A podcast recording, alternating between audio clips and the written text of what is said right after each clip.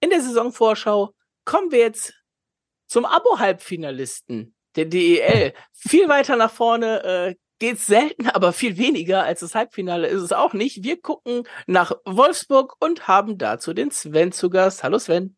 Ja, hallo, danke, dass ich bei euch sein darf. Moin Sven. Hi, grüß dich.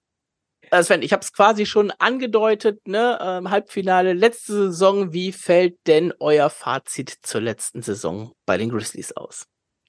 Ja, ich könnte jetzt stundenlang schwafeln, wie man das von uns in der Overtime gewohnt ist. Äh, aber ich mache das natürlich kurz, weil wir haben ja so ein kleines Zeitlimit, äh, was wir hier auch einhalten wollen. Und ich will euch da nicht die, die in die Parade fahren. Ähm, also ich muss sagen, aus Wolfsburger Sicht muss man angesichts der vielen Verletzungen, die die gesamte Saison über waren und klar, die, äh, die vielen, also die Mehrspiele durch die 15 Teams in der Liga, die hatten natürlich alle, aber die Grizzlies hatten zudem dann natürlich auch noch wie die, wie äh, drei andere Teams in der Liga, äh, dann die CRL ähm, zu bestreiten. Das war schon sehr äh, anspruchsvoll. Das hat man den, dem Kader auch angemerkt, dem Team auch angemerkt und das ist sicherlich auch ein Grund für die vielen Verletzungen gewesen, äh, die die Grizzlies wieder mal haben über sich ergehen lassen müssen. Und wie gesagt, angesichts dessen ist, glaube ich, ähm, die das Ergebnis äh, nachher im Halbfinale in Spiel 7, äh, München in Spiel 7 zu zwingen, äh, schon ganz okay. Und die, die ursprüngliche ähm, äh, Platzierung nach der, nach der äh, Hauptrunde ist, glaube ich, auch das, was äh, man sich vor der Saison so vorgestellt hat. Man geht ja in Wolfsburg immer so mit so ein bisschen Understatement in die Saison allgemein, äh, zumindest in der Vergangenheit, da kommen wir vielleicht nachher nochmal zu, äh, das ist jetzt tatsächlich auch so ein bisschen anders zu hören, wobei ich mir nicht so sicher bin nach der etwas verkorksten Preseason, ob sie da immer noch so von reden. Ich werde es nächste Woche bei der Saisonvorschau oder Saison ähm, PK hören, wie die Verantwortlichen in Wolfsburg jetzt sprechen. Nachdem wir jetzt den Blick auf, äh, auf das Fazit der letzten Saison geworfen haben, äh, um die letzte Saison ein bisschen abzuschließen, welcher Abgang schmerzt denn im Nachgang am meisten? Ja, klar. Also wenn man über Abgänge spricht, kann man natürlich an diesem Vierspieler ähm, Jordan Murray nicht vorbeikommen. Ne? Der hat ja äh, gefühlt jeden zweiten Shift gefahren in der in der Hauptrunde und dann in den Playoffs hat er gleich nochmal einen draufgesetzt. Also der war ja äh, verglichen mit der oder in der DL als Vergleichswert äh, der Top äh, ja, Eiszeitnehmer sozusagen. Ähm, dann muss man sicherlich auch ähm, Tyler Morley noch mit nennen, der äh, über die gesamte Saison eigentlich geliefert hat mit einer kleinen, mit einem kleinen Tief nach seiner Verletzung in der Mitte der Saison. Und gerade zum Schluss der Hauptrunde ist äh, Dustin Jeffrey richtig eingeschlagen. Also der, als das Powerplay der Grizzlies in ähm, so in Gang kam, hat der ohne Ende äh, Punkte gemacht als Assistgeber. Äh, der hat 56 Punkte in der Saison gemacht und hat 43 davon fast alle im Powerplay äh, in, als Assistgeber gemacht. Das ist schon erstaunlich. Er hat das mir auch vor der Saison so gesagt, also als er dann nach Wolfsburg kam und ich das erste Mal mit ihm gesprochen habe und ihn gefragt habe, wie er sich selbst so als Spieler bezeichnen würde. Und er hat auch gesagt, ich bin eher so der Goal Shifter oder der, der Verteiler der Pucks als derjenige, der dann die, Go die Tore macht. Und äh, das hat er dann auch bewiesen. Es wäre schön gewesen, wenn er nicht erst so die letzten zwei Monate in der Saison in Fahrt gekommen wäre, denn davor hat es wirklich gedauert. Ne? Und das war allgemein so ein bisschen das Problem. Man hat mit Retrakjani äh, einen Spieler verloren, der eigentlich für die Offensive auch gesetzt war als einer der Top-Verpflichtungen äh, was da passiert ist, das wird ja euch, euch und auch euren Hörern auch bekannt sein, äh, dass seine Frau da schwer an Krebs erkrankt ist und er dann äh, natürlich die Familie vor seiner Karriere setzt, ist logisch und äh, sowas zieht natürlich so ein Team auch runter. Und wie gesagt, ich hatte vorhin schon gesagt, äh, man ist in Wolfsburg, glaube ich, sehr zufrieden mit der letzten Saison, auch wenn es über die Saison ein Hoch und runter war, ähm, aus genannten Gründen. Ne? Äh, und, ach so, eine, eine, einen Abgang muss ich auf jeden Fall noch, darf ich nicht vergessen, weil ihr seht da im Hintergrund, das, da ist es, das orange Trikot habe ich gerade erst gekriegt. Ich war nämlich einer der Glücklichen, die diesen Ausverkauf bei der CRL nochmal abgegriffen haben und habe mir das Trikot von äh, ja, von meinem Freund Bittner äh, nochmal geholt. Äh, das ist wirklich ein Abgang, der menschlich sehr wehtut. Er war über vier Jahre das Gesicht der Grizzlies und viele Fans werden ihn vermissen, weil er wirklich ein super nahbarer Typ ist und äh, er, man darf nicht vergessen, Nationalspieler, Rechtsschütze in der Verteidigung, das ist auch was, was man nicht so einfach ersetzen kann. Ich wollte gerade sagen, da erkennt man den, den Medienprofi, ne? der stellt die wichtigen Abgänge über den persönlichen, Dominik Bittner, und dann haut er trotzdem hinten noch raus. Der ja, Sven, äh, den habe ich ja fast zu Beginn direkt schon erwartet bei dir. Ähm, ja, du hast die Abgänge gerade so ein bisschen skizziert. Ähm, wie sieht's denn bei den Neuzugängen aus? Wer ist da der beste oder sagen wir mal eher wichtigste Neuzugang für die Grizzlies? Ja, also wenn man bedenkt, dass elf Spieler aus dem Kader 22, 23 abgegangen sind und diese erstmal ersetzt werden mussten, weil es waren ja teilweise auch sehr wichtige Spieler für den Spielaufbau, muss man dennoch sagen, die wichtigste Personalie, die auch Charlie Flieghoff als solches bezeichnet, ist sicherlich Andy Mieli. Äh, der wird Miele geschrieben wie die Waschmaschine, aber äh, spricht sich, also sein Name, so sagte er uns, ähm, kommt aus dem Italienischen und deswegen äh, ja, wird er eigentlich Mieli genannt. Ähm, aber er weiß, in Amerika sprechen die sowieso alle Miley und äh, das ist, äh, ich bin mal gespannt so auf die, die, auf die Saison, wie viele Versionen seines Namens wir so hören in den Übertragungen. Ist auch nicht so einfach, selbst für uns, ähm, die wir eigentlich jetzt öfter schon mit ihm zu tun gehabt haben, ihn immer richtig anzusprechen. Also äh, ich werde mich da über keinen lustig machen, der äh, den Namen komisch ausspricht. Also von daher. Ähm, Ein Weltbild wurde bei mir zerstört, als ich gehört habe, wie man ihn richtig ausspricht. ja, damit sind, sind viele von den äh, Memes wahrscheinlich schon dahin, ne? wenn man dann so eine Waschmaschine dann im Hintergrund hat. Ähm, du, du, äh, die Dinger sind schon jahrelang bei mir quasi auf, auf Kurzwahl und es war immer halt, weil, ne, wie man ja jetzt weiß, man spricht den ganz anders aus. Also, ja, genau. Ja, ja.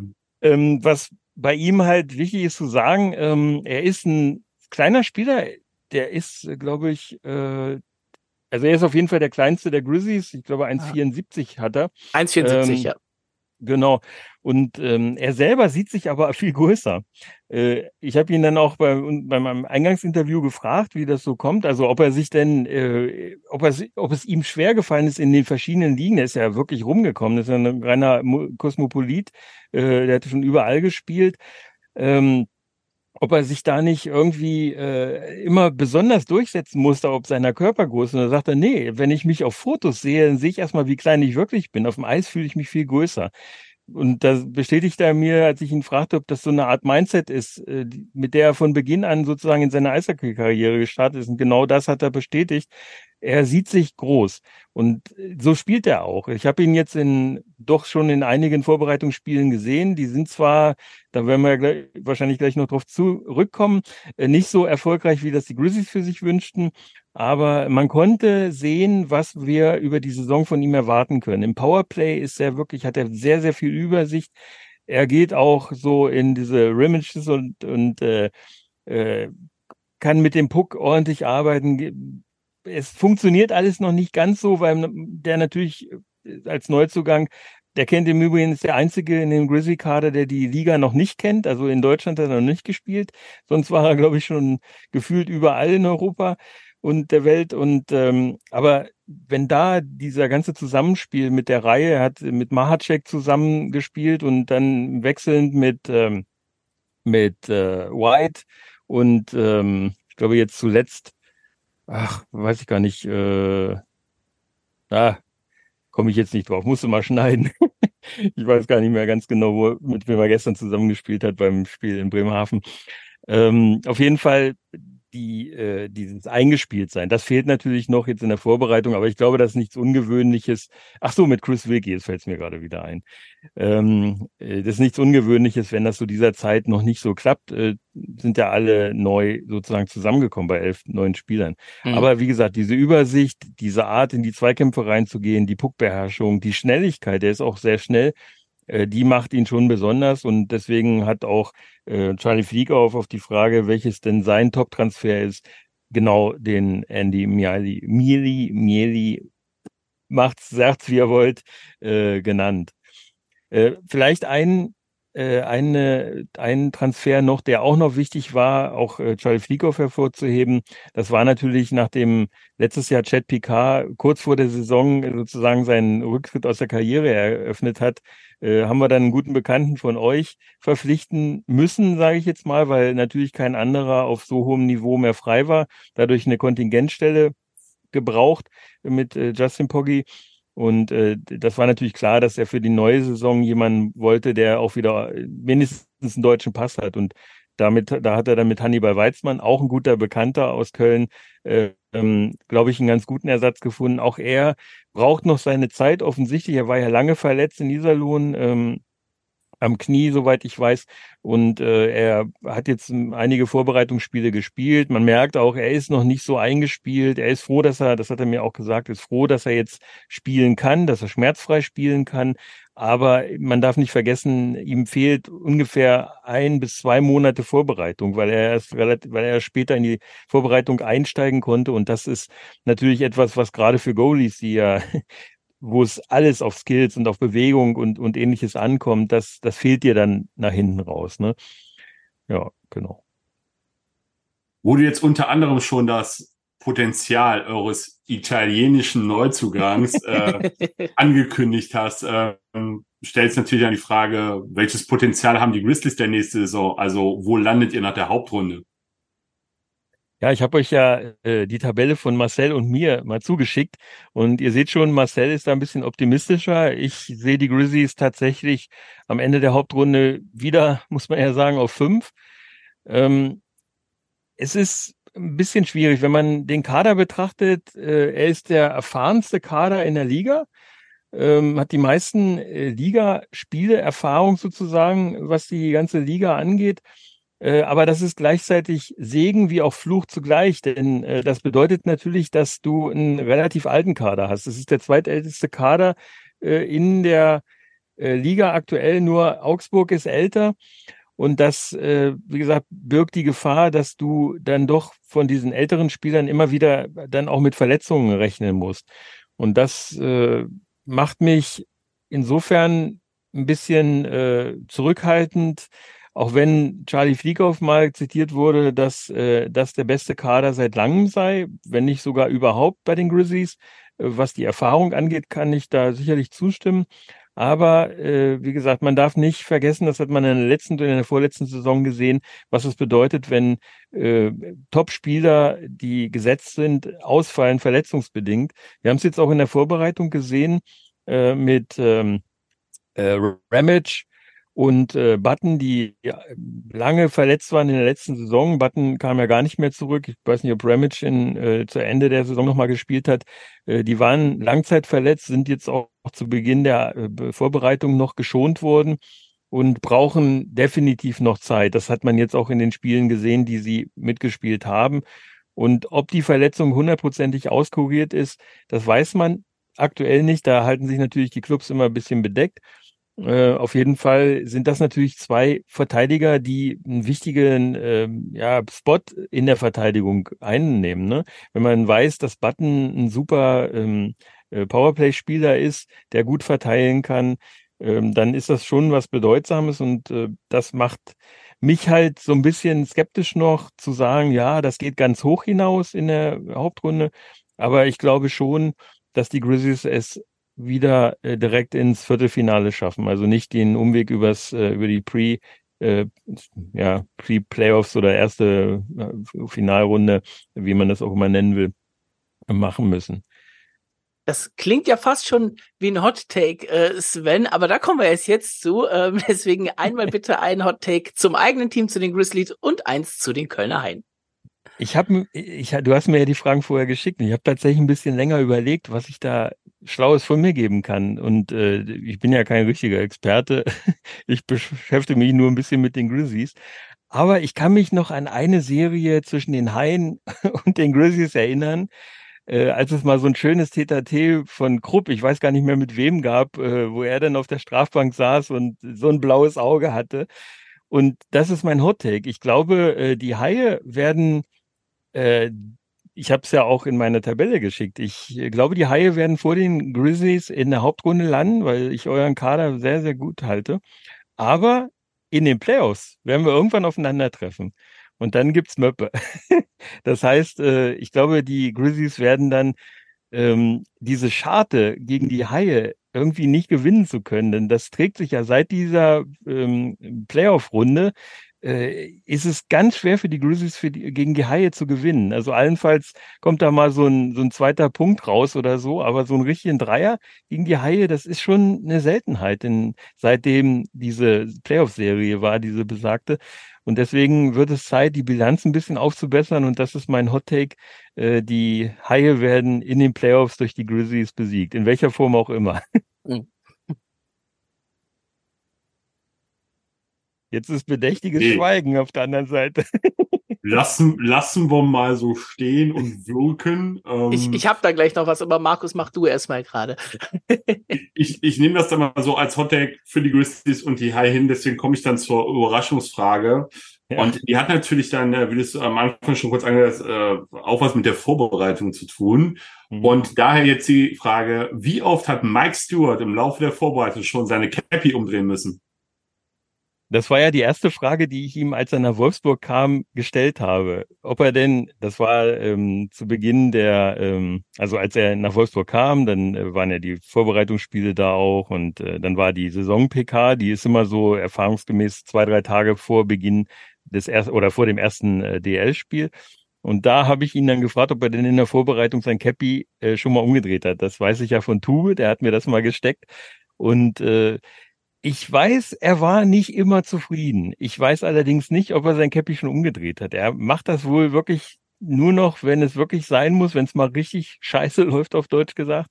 Ähm, ich habe aber selbst erlebt, dass er so seinen Schläger schon mal weggeschmissen hat, um ein bisschen Aufmerksamkeit zu er, bei seinen Jungs zu kriegen, wenn sie mal wieder ein bisschen zu verspielt waren oder ein bisschen zu unaufmerksam. Ähm, das gibt's alles und ich selber habe es auch schon gesehen, wie er sein Cappy umgedreht hat, aber ich glaube, er macht das nicht mehr so oft wie damals in Köln. Das hat er mir auch mal gesagt, dass er sowas, er macht das unbewusst, also ihm fällt das nicht so richtig auf, aber er weiß es, dass er es macht. Insofern, äh, ich kann es dir nicht wirklich beantworten, aber ich gehe davon aus, er hat es schon gemacht, weil die Vorbereitung lief alles andere als prächtig. Mit Sven. sechs von sieben äh, verlorenen Spielen. Das, äh, vielleicht zur Ergänzung. Sven, dann auf jeden Fall schon mal danke für deine Zeit äh, und an der ja. Stelle für dich, wie immer, die Möglichkeit, ein bisschen Werbung zu machen, für dich, für euch. Wo kann man euch lesen, hören? Ja, lesen kann man uns natürlich auf Twitter. Ich, ich weigere mich, dieses komische X zu nennen. Für mich ist das Twitter und bleibt es auch. Ähm, Daumen hoch von Markus. Äh, ich werde, äh, also da bin ich äh, mit dem Podcast am meisten unterwegs. Natürlich findet man uns auch auf Instagram und auf Facebook unter dem gleichen Handle sozusagen Through and Three Overtime. Neuerdings sind wir sogar auf TikTok. Das übernimmt der Marcel. Der ist ja ein bisschen jünger. Ich, für mich ist das alles ein bisschen zu verspielt.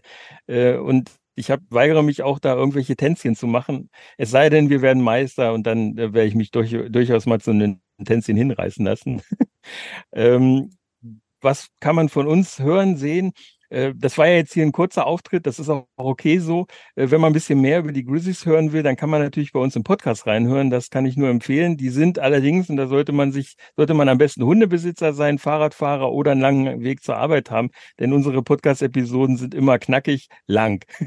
also äh, jetzt die beiden Vorbereitungs- oder die, der Blick auf die Grizzlies, das haben wir zweigeteilt, sonst wäre es überepisch geworden. Das war einmal zwei Stunden, zweieinhalb Stunden. Also viel Spaß beim Hören. Wir haben, äh, das zeichnet uns aus, immer sehr, sehr viele O-Töne dabei. Wir äh, haben, sind halt sehr nah am Team, können da wirklich mit den Jungs sprechen nach dem Training, beim, nach den Spielen und so weiter. Und das äh, wird auch von unseren Hörern gern gehört. Äh, so wird uns das immer wieder gesagt. Deswegen äh, hört gerne rein bei uns. Ähm, die, gerade wenn man jetzt über die neuen Grizzlies was hören will, ist sehr interessant. Die beiden äh, Vorschauen auf die Grizzlies der diesjährigen Saison. Hört gerne rein. Ja, dann wer da reinhören möchte, ne, natürlich gerne äh, bei den Jungs von 3 on 3 Overtime reinhören ich komme nicht umhin, dich zu verabschieden, Sven, mit, äh, du hast es so häufig gesagt, die Tabelle und die Playoffs. Ähm, der Markus hat sie noch nicht gesehen, der erfährt das jetzt quasi auch zum ersten Mal. Du hast die Haie auf vier und Wolfsburg auf fünf und der Marcel genau umgekehrt.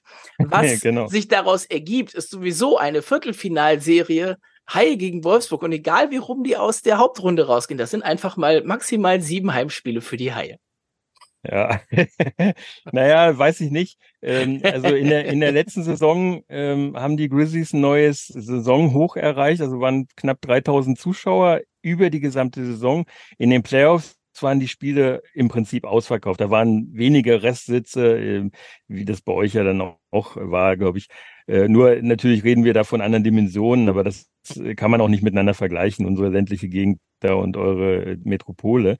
Äh, dennoch, äh, vielleicht da noch mal kurz reingrätschend. Wir haben ein Vorbereitungsspiel gegen Berlin gehabt. Das war gleichzeitig die Saisoneröffnung und es waren 3300 Zuschauer da. Das ist, glaube ich, wirklich eine, eine richtig gute Zahl für ein Vorbereitungsspiel und selbst äh, Saisoneröffnung ist das schon super. Sonst waren in Wolfsburg bei einer Saisoneröffnung immer so 700, 800 Leute, manchmal 1000. Das war dann aber schon sehr viel und ich glaube, das ist auch dieser Enthusiasmus, äh, der sich über die letzten zwei Saisons, die ja jedes Mal im Halbfinale gegen München endeten, äh, das trägt sich so ein bisschen mit und die Leute sind heiß darauf, endlich den Titel zu haben. Auch wenn da natürlich noch ein langer Weg hin ist und es vielleicht auch in dieser Saison wieder nicht klappt, aber äh, der Weg in Wolfsburg ist schon sehr geradlinig, was das angeht. Und äh, das macht mich, freut mich einfach, wenn so viele Leute da Interesse haben. Und ganz sicher werden die Playoffs ausverkauft sein in Wolfsburg, wenn denn äh, die Haie kommen erst recht. da ist eine ja. alte Rechnung offen. Und mal, und mal alle Frotzeleien beiseite. Und ich glaube, das, was die Grizzlies die letzten Tage kommuniziert haben mit 1000 Dauerkarten, dürfte auch ein neuer Dauerkartenrekord genau, sein. Ne? Richtig, also auch ja, da genau. äh, geht das hoch. Und natürlich, äh, klar, kann man da immer mal gerne einen lockeren Spruch auf den Lippen haben, wenn es darum geht. Aber eishockey-technisch gesehen ist es natürlich für alle Standorte gut, dass es nach der Pandemie und ähm, nach allem, was danach noch war an Ungewissheiten, jetzt deutlich aufwärts geht an allen Standorten und eben dann in Wolfsburg auch. In diesem Sinne, genau. Sven, vielen Dank. Wir sehen uns in der Saison, äh, spätestens Anfang oder Mitte Oktober in Wolfsburg, wenn die Haie da spielen, da bin ich da und dann okay. werden wir uns da vor Ort treffen, ne? Auf jeden Fall. Ich freue mich jetzt schon drauf. Ciao. Bis dann. Danke, Sven. Bleib stabil. Ciao.